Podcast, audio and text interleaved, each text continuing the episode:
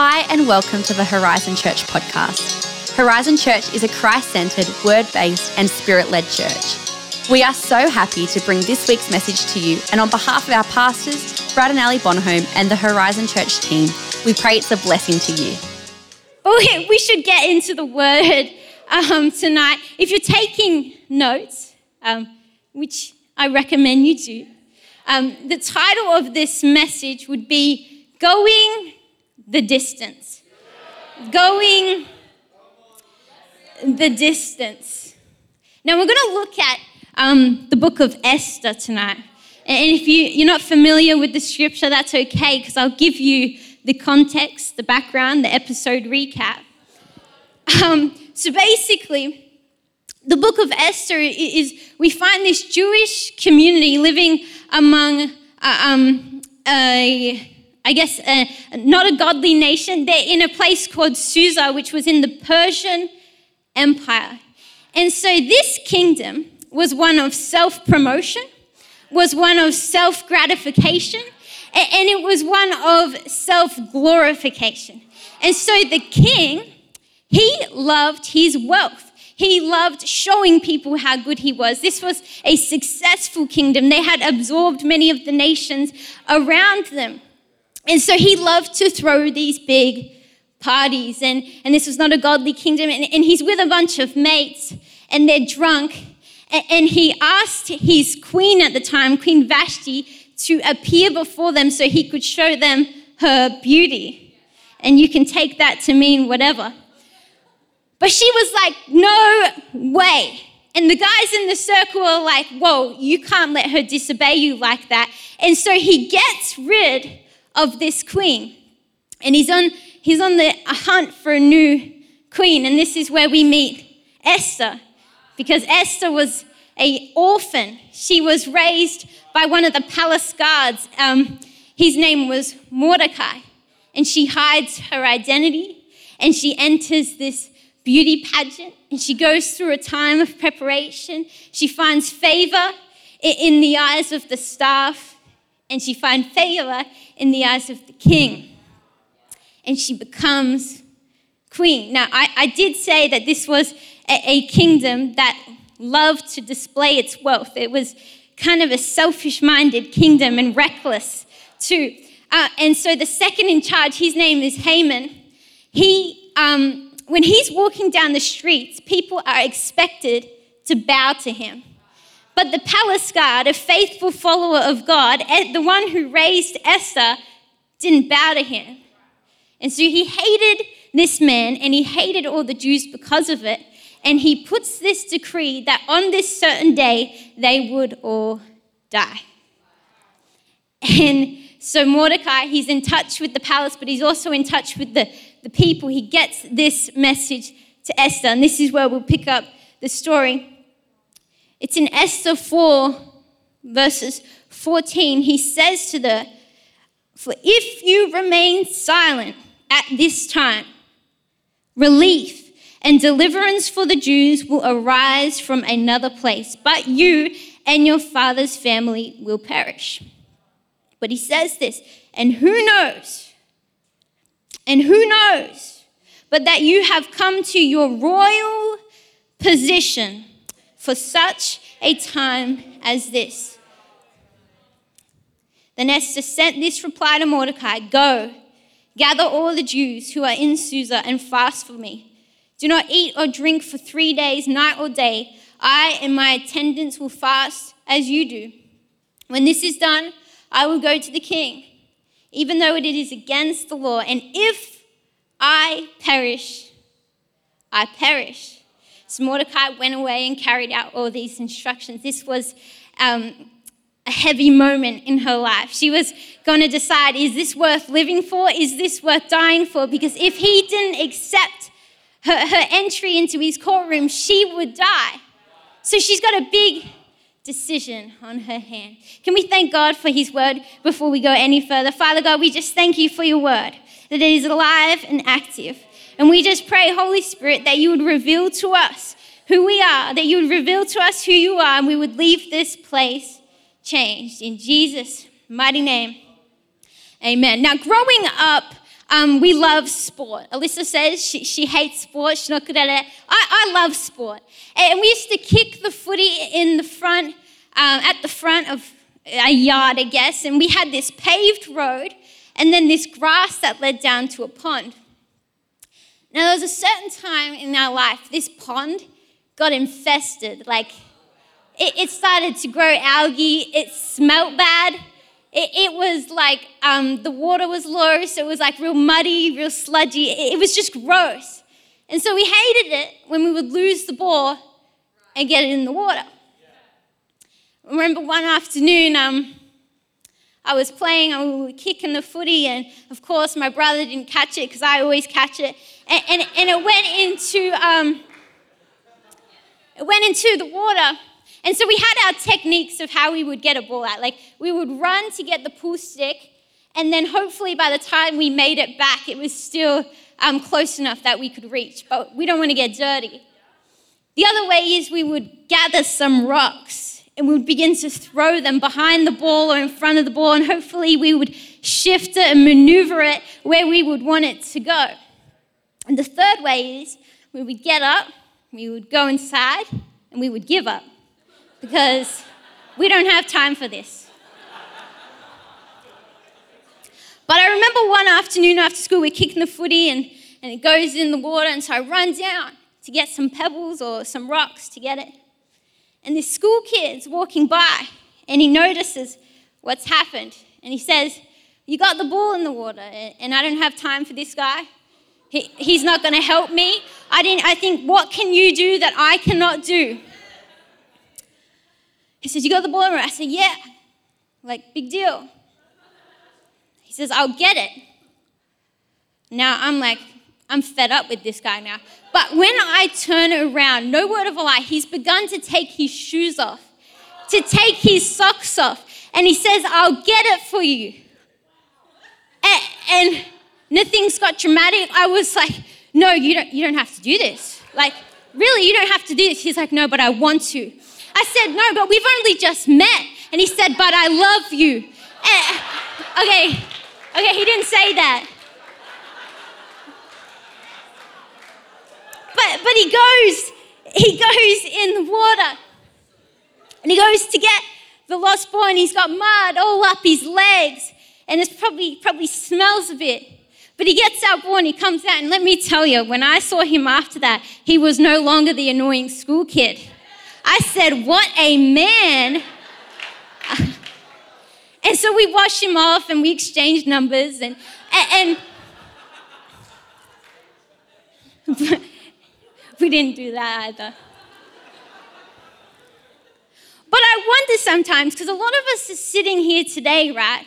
And, the reason we worship with such passion is because we serve a God who wasn't afraid of the mud, who wasn't afraid of the mess, who wasn't afraid of the brokenness in our lives, but decided He would go in, He would get us, He would rescue us, He would rescue that which was broken.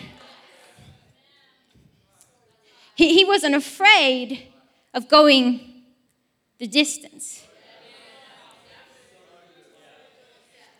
He wasn't afraid to, to suffer rejection. Why? Because he thought, and he still thinks today, that you are worth it. And so I wonder what the question for Esther was hey, how far are you going to take this, Esther? Is this worth living for? Is this worth dying for? And I wonder, as a church, are we going to be the kind of church that just stand at a distance because we don't want to get too messy? We don't want to get too dirty? Are we going to be the kind of church that just throw rocks and we're just critical? Are we going to be the church because of the disappointment and because of the discouragement along the way we get up and we give up? Think we need to remind ourselves that, that God went the distance for us. And He's calling His church to do the same. He's calling His church to do the same. Sometimes we, we, just, we just stay at a distance. You know, some things we just underestimate in our lives that, that keep us from going the distance. One thing we underestimate in our life is our position. Our position. It said, it said, who knows that you have come to your royal position. We, we quote this as, who knows you're born for such a time as this. See, we're missing the position. No, no, he's positioned us. But, but what is our position? Romans 8 tells us, it says this Romans 8, verse 14. Ready for those who are led by the Spirit of God are the children of God. You've got a position of sonship. It's not one you earn, it's not one you deserved, it's one given to you through Jesus. The spirit you receive does not make you slaves so that you live in fear again. Rather, the spirit you received brought about adoption to sonship. And by him we cry, Abba, Father. The Spirit Himself testifies with our spirit that we are God's children. Now, if we are children, then we are heirs, heirs of God and co heirs with Christ. You've got a royal position in Christ. You, you, you, you've got a royal position in Christ, and it comes with a new inheritance. The, the old things are gone, it comes with a new inheritance. And it doesn't just change the way you spend eternity, it changes the way you live your life here. Why? Because your position is one where you are led by the Spirit. Your position sets you apart. Your position makes you different because if you are led by the Spirit, then there's different fruit in your life. You begin to be marked by things like love and joy and peace and patience because of your new position, because of the leading, because of the prompting, because of the guidance of the Holy Spirit. But sometimes we just get too comfortable in foreign places. Esther could have been comfortable where she was because she was accepted, she was queen. But it wasn't her concealed identity that was an invitation to change, it was her revealed identity that was an invitation to change.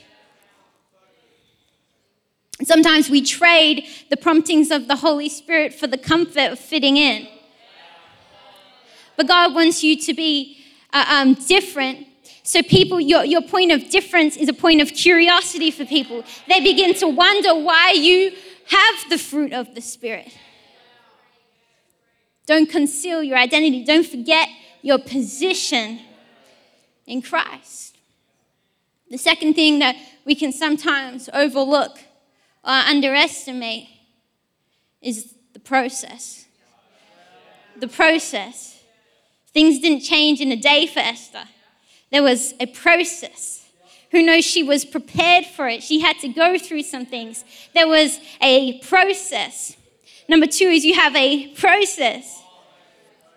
This is the one we want to get tattooed to our ankles because we're like, oh, we were born for this time. Yeah, yeah, Instagram bio, like, we're born for this time. But the reality is, we wrestle with the timing of God all the time.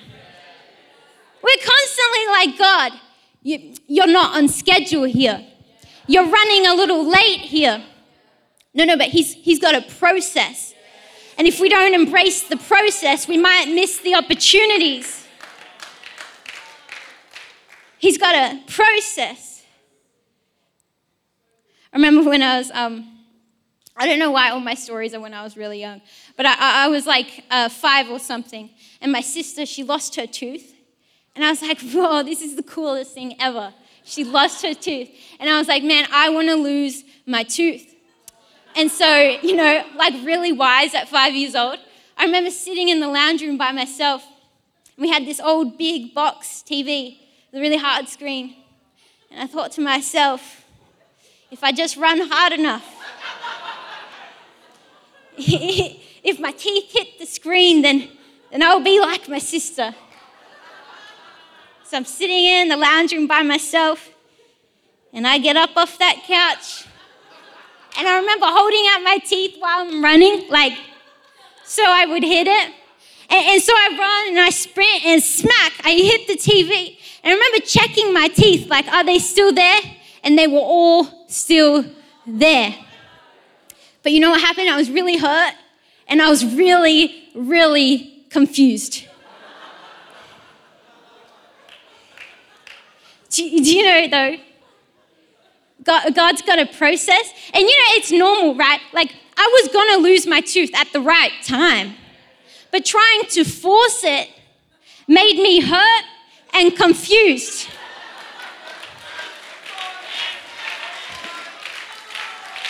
We, we wrestle with the timing of God and we're trying to make things be like, God, you know what? Let me help you out. Creator of earth, heavens, yeah, let me help you out.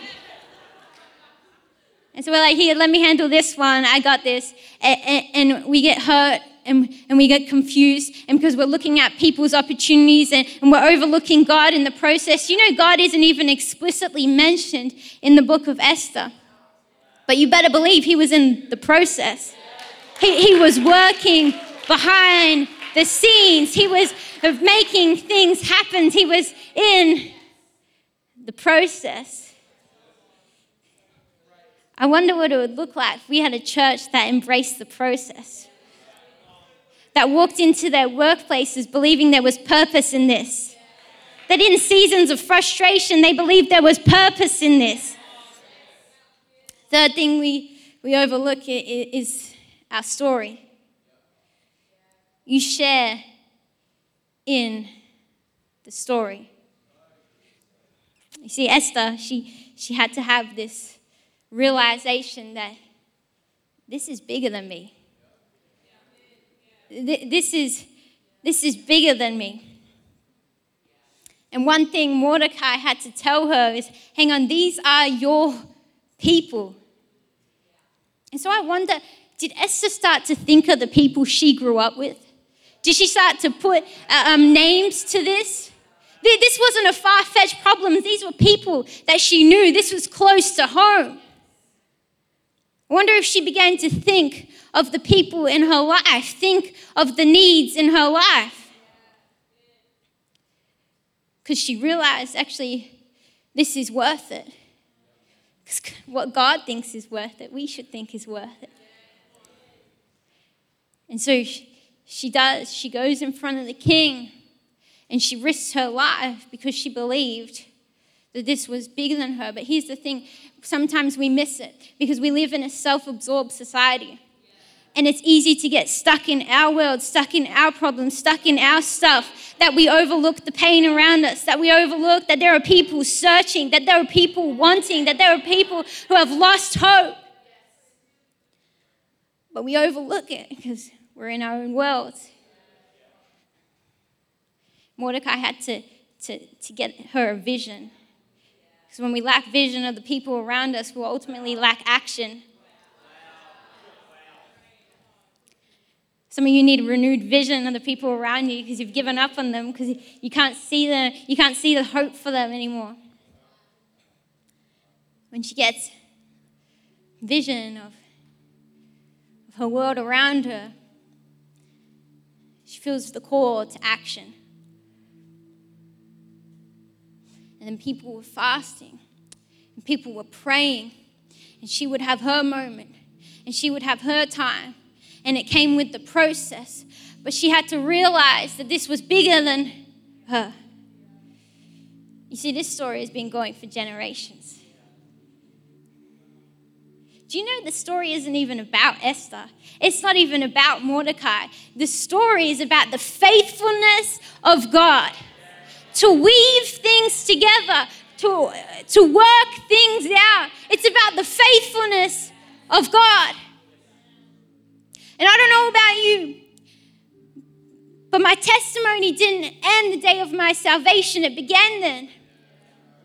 And every day, walking with God every piece of the puzzle, just moment after moment, situation after situation. I give it to God and I watch Him weave it all together. And if there was one verse that would explain the book of Esther, it'd be Romans 8 28.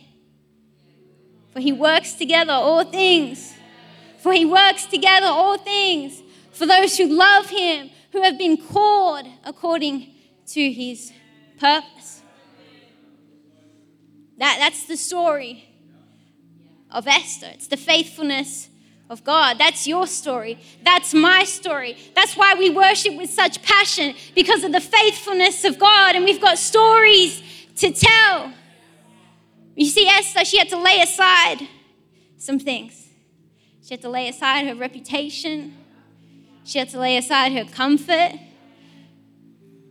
She had to lay aside maybe some disappointment, maybe an old slavery mindset, so she could step forward into the things of God.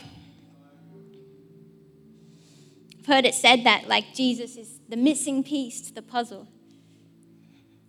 It's okay. It just it just seems too weak of an analogy that he would just be a piece. Man, if our lives were a puzzle, we come to him with all our brokenness, not knowing how things would fit together, not knowing how to make sense of our lives, not knowing how to make sense of what has happened. But we come to him, piece after piece, and begins to put our story together and we begin to see a bigger image and we go, Whoa, he's faithful. That's the story I have. That's my testimony. That when I look back at every moment with God, I know He weaved it all together. And it's bigger than me, and it's bigger than you. Maybe you came here tonight and you didn't know that there was a God who believed you were worth it, who placed great value on your life, who's willing to, to make sense of things, to, to give you purpose, to give you a new love, to give you a new joy. I came to tell you tonight that He went the distance for you. Romans 10 9 says, If you believe and you confess with your mouth that Jesus is Lord, you will be saved. He went the distance, so all you would have to do is respond. You would just do the little thing. You would just do the little thing. So can we can we can we close our eyes in this moment and bow our heads just for a moment of privacy? Maybe in this place tonight you've heard the words and you're thinking, really? Is this for me? Did God really go the distance for me? And the answer is yes, because He loves you and He placed great value on your life and He believes you and He's got plans and purposes for you. And maybe tonight you're like, I want to join this story. I want to share in this story. I want to be a part of this. I want to see, I want Him to make sense of my life. I want to give Him the pieces. I just want to give you the opportunity tonight to respond. And while all heads bowed and the eyes are closed, it's just, I'm just going to look. I'm not going to make you come out the front. The reason I ask you to raise your hand is so I know who I'm praying with. And I just want to lead you through this, but, but I want to give you the opportunity to respond. and invite God into your story. Invite God into your story. So I'm just going to count to three, and on the count of three, I just want you to lift your hand and say, Yes, that's me. I want to know God. I want to know, I want to have a relationship with him. I want to put the pieces in his hands. So one, he loves you. Two, he placed great value on your life. Three, he's got plans and purposes for you. If that's you in this place and you're saying, Yes, I want a relationship with Jesus Christ, would you just lift your hand while every head is bowed? Awesome, I saw that hand. This is just your moment. You're saying, Yes, I want to know God. I want to know God. It's time I put my life into His hands. It's time I gave Him a go. If that's you tonight, would you just lift your hand? Awesome. So good. We're going to pray a prayer together. You can, you can lift your heads. We're going to pray a prayer together. And it's just to help that person that gave their life. It's the best decision they'll ever make. You know, I haven't looked back. I haven't looked back because he's faithful. So, would you just repeat after me? Dear Heavenly Father, Thank you that you went the distance. Thank you that you love me. Today, I welcome you into my life. Come and change me. Make me new. Show me a new way to live. In Jesus' mighty name. Amen. That is the best decision you'll ever make. So stoked.